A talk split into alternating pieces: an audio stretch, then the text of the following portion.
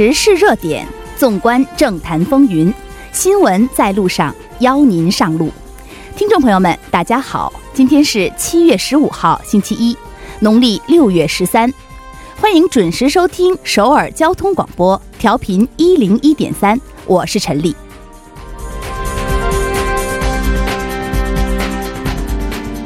中国第二季度经济增长继续放缓，回落至百分之六点二，为二十七年来季度 GDP 增速最低值。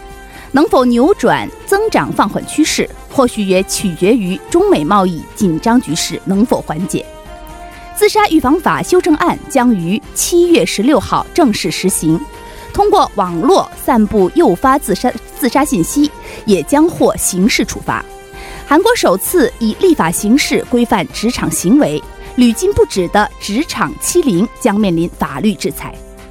关注多文化家庭，替移民女性发声。韩国移民女性协会组织集会，呼吁修改出入境法，保护移民女性权益。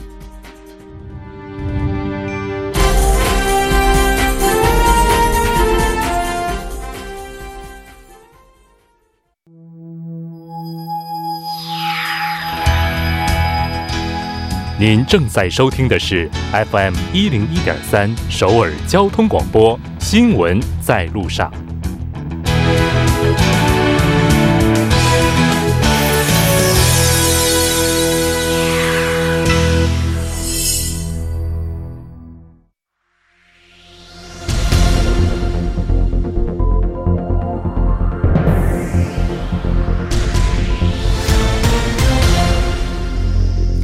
此时此刻，主要新闻。现在我们把时间交给新闻播报员柳娜恩，我们稍后再见。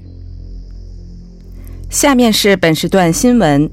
今天，文在寅总统关于日本限制出口措施，向日本政府警告称，日本经济将遭受更大的损失，希望日方停止单方面的施压，尽快回到外交轨道解决问题。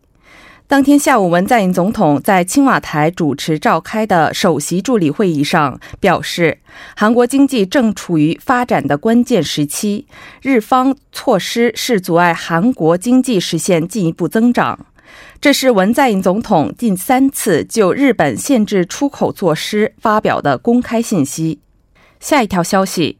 今天，自由韩国党代表黄教安召开记者会，强烈谴责日本对韩国实施经济报复措施，并表明通过跨党派合作解决国家危机的立场。他表示，自由韩国党无法容忍日本采取的经济报复措施，并敦促日方立即撤销现货措施。他还表示，此次韩日贸易摩擦只能通过外交手段才能得以解决。也应该由文在寅总统出面解决。他要求文总统尽快向日本和美国派遣特使等方案，恢复韩美日合作。下一条消息：今天，韩国金融监督院发布的六月份外国投资者证券交易的数据显示，外国人债券持有额连续两个月增加，并创新高。六月份，外国投资者买入韩国债券十二点五万亿韩元，卖出二点二万亿韩元，有四点五万亿韩元债券到期，净买入额为五点八万亿韩元。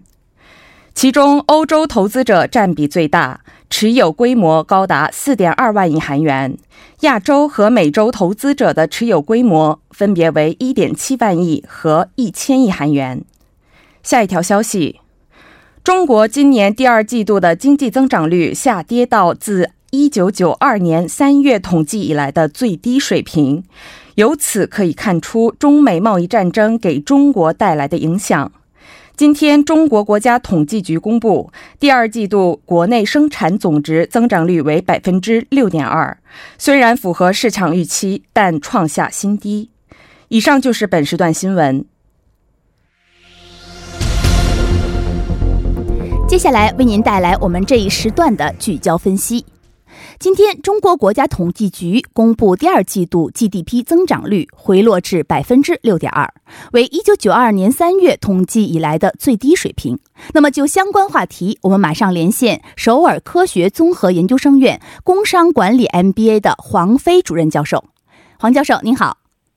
啊，主播您好，大家晚上好。啊，黄教授，我们注意到今天呢，中国国家统计局公布了第二季度 GDP 增长率回落至六点百分之六点二的这个数据。您觉得这个数据符合预期吗？啊，我觉得还是符合预期的。首先呢，我们先看一下这个第一季度哈，是这个同比增这个同比增长的是百分之六点四，然后呢，第二季度呢 GDP 增长率是百分之六点二，也就是降低了零点二个百分点。但是整个上半年的国内生产总值呢，是平均下来就是百分之六点三。然后呢，这个整个来讲的话，可以说，呃，虽然从这个二零一三年这个啊，我们整体对这个 GDP 哈这个内部的构成进行了一个呃细致分析以后呢，就认为这个我们现在所谓的叫新常态哈，就是呃在稳步的一个逐渐减速的这么一个趋势啊，在这个外界的一些这个外媒的报道来讲呢，好像就是说这个中国现在是这个呃经济增速乏力，但是呢。呃，中国这个媒体的解释，或者说统国家统计局的官方的这种说明来看呢，就是我们现在是在调整，这个中国整个是现在在调整这个产业布局哈，就是可以看到这个呃第一产业现在同比增长是百分之三，也就是不到这个百分之六点三的。然后呢，这个第二产业呢，同比增长是百分之五点八，也是在以积极的这个呃升级和换代一些这个基础的一些这个淘汰掉这个老的一些工业，然后呢去发展这种新兴的这种工业。然后第三产业的增加值是比较大的，然后增长呢是百分之七点零。所以呢，总体来讲的话，这个呃中国整体的这个国民经济运行呢，还是在合理的一个区间上的。然后它保持了一个这个六点零到六点五之间的这么一个水准哈，然后呢，当然我们说全年的这个呃整个 GDP 的增速呢，其实中国统计局呢预测就呃在这个区间范围之内，而上半年呢平均下来就是百分之六点三，所以下半年的压力呢会相对的来讲就少一些。哎，所以在您看来呢，现在的这个 GDP 增长的速度还是符合预期的。那么具体在消费、投资和出口各个部门，它的表现都是怎样的呢？是的，我们说这个国民呃生产总值哈，它主要是三驾马车，然后在影响着它的这个增速。然后这个消费来讲的话，我们可以看到这个二零一九年上半年呢，社会消费品的总零售额同比增长是百分之八点四。然后除去价格因素的实际增长是百分之六点七，也就是跟 GDP 的百分之六点六点二的这个增长其实是差不多的哈。然后这个六月份的这个社社会消费品的总零售额是同比增长百分之九点八，这个是高于市场预期的百分之八点五的。这个甚至是达到了二零一八年三月以来的最高点，也就是说，现在这个消费促进整个这个国国民生产总值 GDP 的增长是占着主要的一个原因的。然后再看这个上半年，呃，这个呃这个投资哈，这个增势其实是基本平稳的。啊，尤其是在高技术产业投资增长还是比较快的。啊。就比如说在固定资产投资呢，同比增长是百分之五点八。啊，这个其实是没有跑过这个 GDP 的增长哈啊，然后民间投资是增长了百分之五点七啊，然后第三产业的投资增长了百分之七点四，也就是说，其实大部分的投资呢都是集中于第三产业的增长的啊，然后我们可以看到高技术服务业投资增长的比较快，达到两位数是百分之十三点五，这个增速是比全部的投资还快了七点七个百分点。所以呢，大家可以通过这个投资的这个增长的速度，可以看到这个，如果我要进行投资的话，啊，我可以在哪个方面进行投资会获得比较快的增长，啊，在最后这个进出口方面呢，其实是在我们在改善这个贸易结构哈，所以呢，呃，这个进口呃进出口同比增长其实百分之三点九，并没有超过这个 GDP 的增长增速。呃，但是同比呢，呃，比第一季度还是增长了百分之零点二个百分点，也就是说，虽然中美还有处于贸易争端，但是比第一季度来讲的话，第二季度显然这个贸易交易量也好，进出口也好，都会有明显改善。然后出口是增长了百分之六点一，进口增长了百分之一点四。呃，那么进出口相抵呢，顺差，我们现在是顺差，然后是达到了一万两千三百六十六亿元，同比也是扩大了百分之四十一点六。这个数字来讲的话，还是比较稳健的。好，主播。那么您讲到这三呃三驾马车哈，消费、投资和出口的表现都不是特别差。那么使中国经济放缓的主要的原因是什么呢？啊，我觉得首先呢，要看这国民生产总值，随着这个四十年的这个改革开放哈，这个基数已经很大了，所以呢，现在来讲的话，其实强调这个 GDP 增速是六点二还是六点三，我觉得意义不大，因为现在呃一直在保持这种过热的高速增长是不现实的，所以这个呃这个国家和政府呢有意也是在降低这个增速，去引导这个国民经济从量变到质变的一个发展。就比如说这个，呃，在这个统计局发布的这个内容里头，可以看到这个供给侧结构性的改革也是深入的推进哈。然后这个第二季度呢，这个全国工业产能利用率也是达到了百分之七十六点四，然后比一季度是提高了百分之零点五个百分点。实际上呢，这个比二零一三年以来的平均值要高了一个百分点。也就是说，其实从二零一三年以来，我们就一直在进行这个三去一降一补的这个供给侧改革。所以这个方面呢，实际上是需要大量的投资，然后呢，也去减少一些不必要的浪费。所以这个国民总生产总值呢，实际上放缓，我觉得是很有必要的。就是有一些呃一些大型的一些呃。不是很有效率的这种投资，然后呢，这这个造成环境污染啊，或者是一些投资其实是不必要的。现在中国已经走向这种可持续的这个发展阶段了。然后我们还可以看到，就比如说这个清洁能源，呃，消费占整个的能源消费总量也是比去年的这个上半年同期是提高了百分之一点六。然后呢，总国民生产总值单位的这个能耗同比下降了百分之二点七，也就是这个经济结构是在继续优化的。然后这个经济结构继续优化的同时呢，那肯定，呃，这个单位的这个成本肯定要上升，所以单位的这个 GDP 的增速肯定是相应的会减慢的。但这不并不影响中国整个的这个经济发展从这个量变到质变的一个这个大趋势。所以，黄教授还是觉得这个中国现在的经济增长的这个速度，还是符合中国政府所提到的新常态的这样的一个经济的宏观的一个预期的。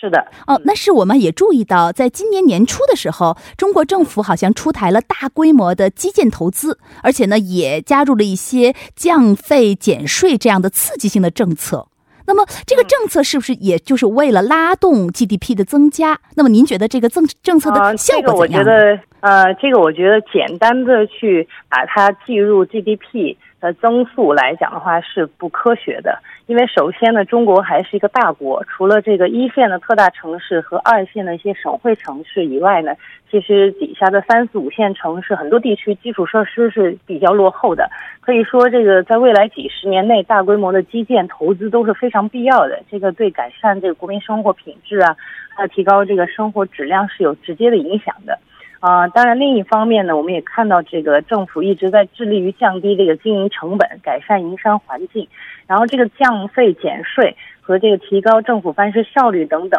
这些都是直接的去促进民间企业生长的一个必须的政策。这点不是说为了要做一个 GDP 的一个比较好看的数字而出现的一些政策，这些是应该去深入到地方，而且是普及到每一个民营企业所在的地区的。啊，我们说这些政策是不可能一步到位的，这个。肯定是根据地方的情况的不一样，然后每个地方的这个经济水平的差异，肯定是要积极变通的。啊，这个现在政府也是呃，会为这个努努力为这个企业服务，还做到一些这个企业发展的一些环境的准备和改善，然后去面对企业发展的一些出现的各种问题。我觉得现在还是有很多课题是需要这个政府和企业一起去改善、一起去这个克服的。比如说现在这个人力资源的这个精准使用问题，或者是这个生产自动化的问题，这些其实呃，如何科学的使用人力资源，或者是有效配置资源，这些都是非常考验政府和企业的。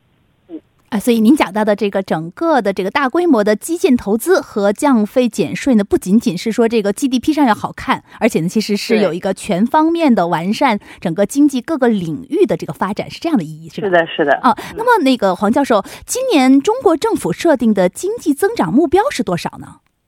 啊，今年政府设定的经济目标其实就是在六到六点五之间嘛，就这个区间。然后呢，上半年我们完成的到六点三，所以下半年其实这个压力并不是很大。当然呢，我们说这个下半年也会遇到一些这个，比如说中美的贸易战啊是否会激烈，或者说半岛局势是否会面临新的变数，这些都是一些这个不确定因素了。但是这些呢，实际上在上半年都有出现，所以这些风险呢，实际上大家都是有预期和规避的。这些我觉得下半年会比上半年会更好，更好一点。然后，这个目前来讲的话，这个呃，我觉得这个现在中国经济发展呢，肯定是不是在一味的在强调一个这个数字，就是这些六点二还是六点三，我觉得对中国经济并没有一个。呃，严格意义上的一个差别，而且这个对中国人来讲，其实也是不是很敏感的。就是现在政府在强调的，就是在产业升级方面，还有这个新兴产业的这个培育方面，然后另外就是这个贫富差距的这个调节和这个地方发展不平衡的一个调节。所以主主要的着力点还是呃比较正确的，就是呃政府呢应该也不会再继续加码这个。就是刺激经济的这种大的这种加码的增长了，我觉得应该是一个比较稳步的一个逐渐的一个质变的一个增长。所以，就是黄教授看来，所以中国政府今年的这个 GDP 的增长还是在中国政府年初它既定的这个目标之内的，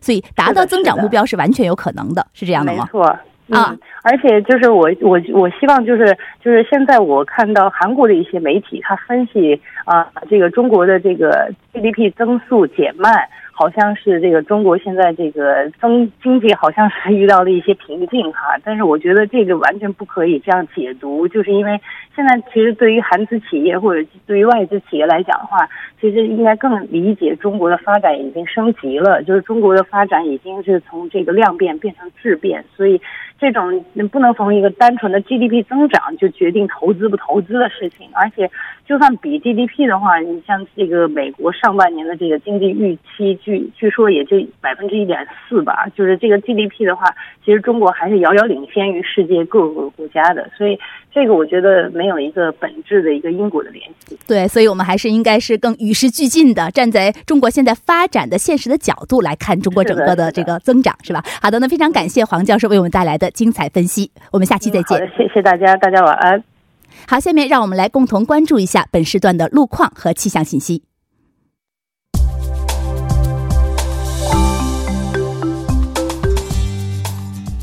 听众朋友们，晚上好！今天是星期一，从今天开始由连燕为大家带来最新的路况与天气信息。现在是晚间六点十九分，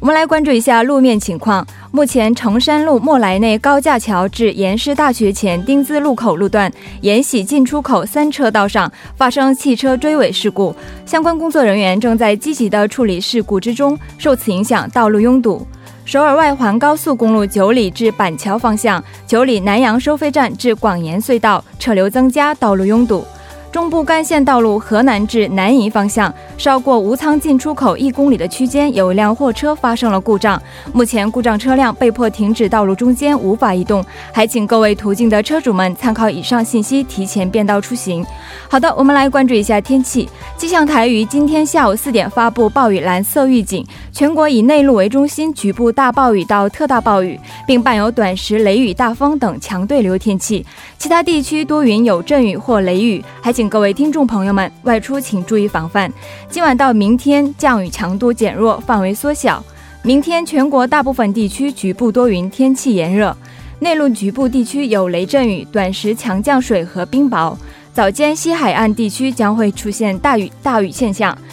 请各位车主朋友们小心驾驶，注意安全。来关注一下首尔市未来二十四小时的天气情况。今天晚间至明天凌晨，局部地区有雷阵雨，最低气温二十二度。明天白天多云，最低气温二十二度，最高气温二十九度。好的，以上就是这一时段的路况与天气信息。祝您一路畅通，我们稍后再见。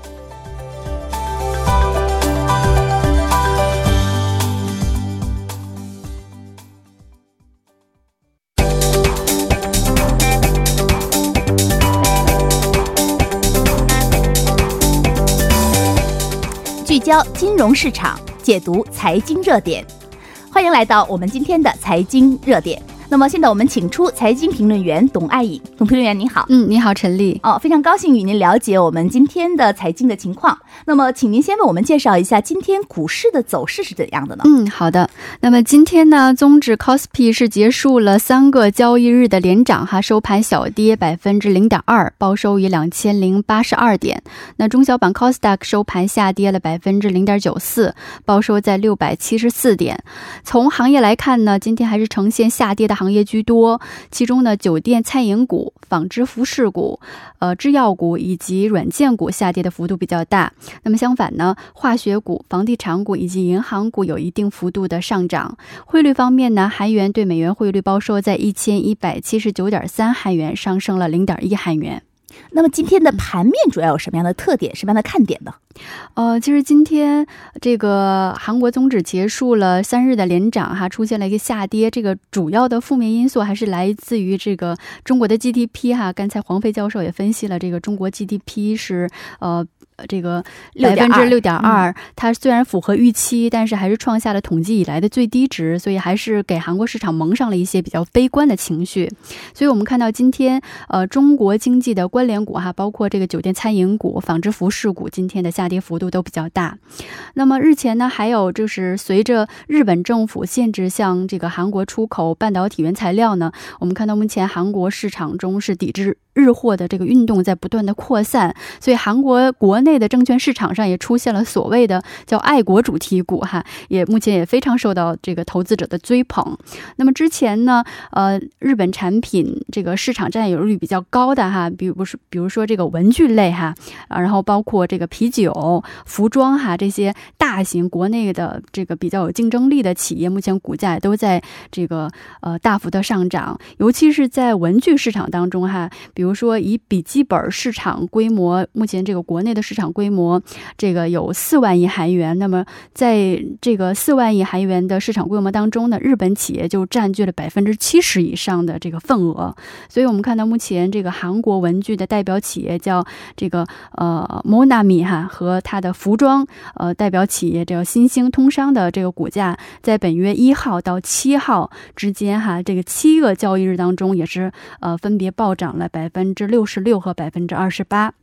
所以这个爱国主题股给我们带来了一个新的是的关注点哈，是的。那么另外酒类怎么样呢？呃，酒类我们看到就是这个目前超市这个日本的啤酒也好哈，都在日本的这个各种清酒也好，都在这个纷纷下架。所以这个国内的酒业比较比较有代表性的这个企业哈，海海特之路哈，最近也是出现了强势强势的上涨。但是其实这个受日本出口限制最大的可能就是半导体的企业。那么我们发现半导体的价格好像也出现了回升。呃，是的，其实在这个日本出台限制出口措施之后呢，这个包括 DRAM 哈这些主要的存储器的呃半导体产品的国际价格就在出现了上升的趋势。据全球这个市场调查公司哈 DRAM Exchange 的调查结果显示呢，上周这个 DDR 四哈八 GB 的 DRAM 的价格是三点二六美元，是比前一周上涨了百分之七点六。然后它的 DD 三哈四 GB 的价格也是上涨了百分之十三。那么业绩分析呢，是由于这个日本的限制出口哈，导致了这个半导体半导体需求方的恐慌哈，所以这个推高了价格。那么韩国半导体业界的人士分析称呢，考虑到这个国内哈这个半导体产品的这个库存水平哈，那么至少韩国企业在年末之前是可以避免出现比较大的差池的。呃，但是呢，虽然是短期内哈，我们看到这个。价这个半导体价格上涨也好，就包括这个呃库存哈比较充分也好，对半导体行业实际上是利好。但是如果日韩矛盾长期化的话，那么中长期的风险还是蛮大的。所以这个风险也是必须要这个规避的啊。那么另外我们看到，其实啊，我们说到刚才讲到了爱国主题股，但是其其实毕竟这种日本的限制出口是受惠的企业还是少数的吧？是没错，呃，那么在本月九号呢，哈，这个中小企业中央会哈就以二百六十九家与日本出口限制相关的中小这个制造企业为对象呢，进行了一个这个抽样调查哈，这个结果显示呢，有百分之五十九的企业认为呢，如果日本政府继续这个限制出口的话，那么呃。这个有百分之呃这个五十九的企业哈可能会很难支撑到六个月以上，嗯，这是很悲观的数字。是的，没错，尤其是中小企业更更加是面临一个非常棘手的一个情况。那么连三个月都支撑不了的企业占了百分之二十八。所以目前看来，对于这个半导体企业来讲呢，如果日本这个呃制裁继续的话，到年底哈，无论是大企业还是中小企业，都都会是一个非常艰难的一个时刻。